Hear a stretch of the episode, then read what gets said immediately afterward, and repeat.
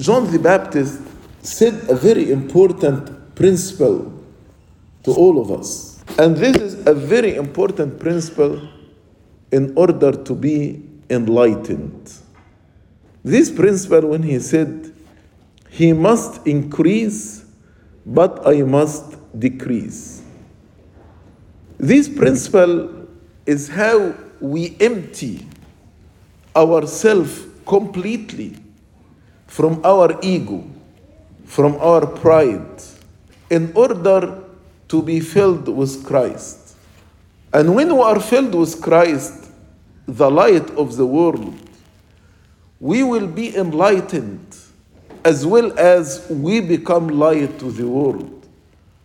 As the Lord told us, you are the light of the world. He must increase and I must decrease. This is the journey of our life. And the goal that we need to achieve, that's what St. Paul said. It is no longer I who live, but Christ who lives in me. So he must increase and I must decrease until it is no longer I who live, but he lives in me. In order the likeness of Christ will be completely portrayed in me. We change from glory to glory, from image to image, as St. Paul, until actually we acquire the likeness of Christ in our life. And here is a beautiful practice, an exercise for all of us. At the end of the day, ask yourself how many times today you denied your will completely to do the will of Christ?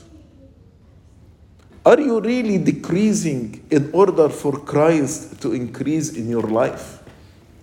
Every time I go against the will of God, against the word of God, actually I'm saying the opposite. Ah, I must increase and he must decrease.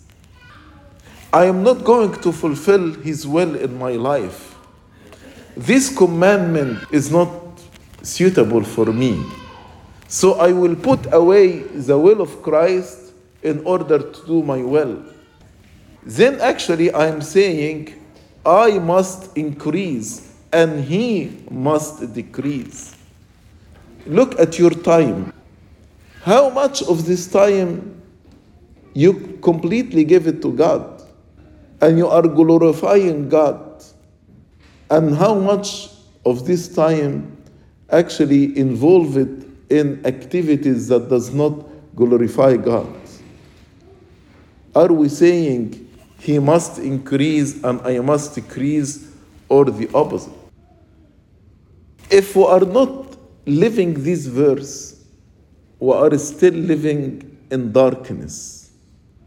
We are not enlightened because we are increasing the darkness in our life and we are decreasing the light in our life. But if we say he must increase in my time, in my activity, in my thoughts, in the love that's in my heart, in my will, in my choices, in my decisions. He must increase in everything until I completely disappear, until I completely reach this level. It is no longer I who live, but Christ who lives in me. Empty yourself completely. As God emptied himself to become man, he emptied himself, as St. Paul said in his letter to the Philippians. He emptied himself and took the form of man, that we should empty ourselves completely in order to be in his likeness after his image. That's why St. John the Baptist warned us and he told us what he, the Lord Jesus Christ, has seen and heard that he testifies, but no one receives his testimony.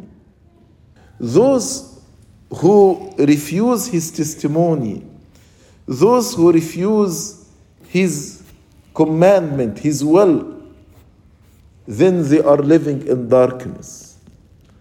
But those who receive his testimony, those who said he must increase and I must decrease, they certified that God is true because they believed God. When God said, This is my beloved Son, in whom I am well pleased, listen to him. Then we certify that God is true. Because Jesus Christ, whom God has sent, speaks the word of God. He speaks the word of God to enlighten our life. The Father loves the Son and has given all things into his hand. Then this gospel concluded by a very important verse. John chapter 3 and verse 36, which actually is the last verse in the chapter. He said, He who believes in the Son has everlasting life. When the Son increases in my life, I will have everlasting life. Because now I am truly intimate with the Son. I am truly one with the Son. I, I completely disappeared, and the Son is in me. It is no longer I who live, but Christ who lives in me. But uh, what about those who say, I must increase and he must disappear? I don't want Christ in my life. I don't want to do anything with him. He said, But he who does not believe the Son shall not see life, but the wrath of God abides on him. So we have a choice today either to empty yourself and to let Christ increase in you in everything in order to be enlightened. So we will reach this level. It is no longer I who live, but Christ who lives in me. That's one choice. And the other choice is to say, I must increase and he must decrease until he disappear. But those who do not believe the Son will not have life, will not see life, but the wrath of God will abide on them. Again, it is our choice. Every day we make choices. In these choices, ask yourself who is increasing and who is decreasing. The life of Saint Mary, she completely uh, decreased, she completely denied herself. If you think about the life of Saint Mary, she never made a choice for herself, never made a decision to herself.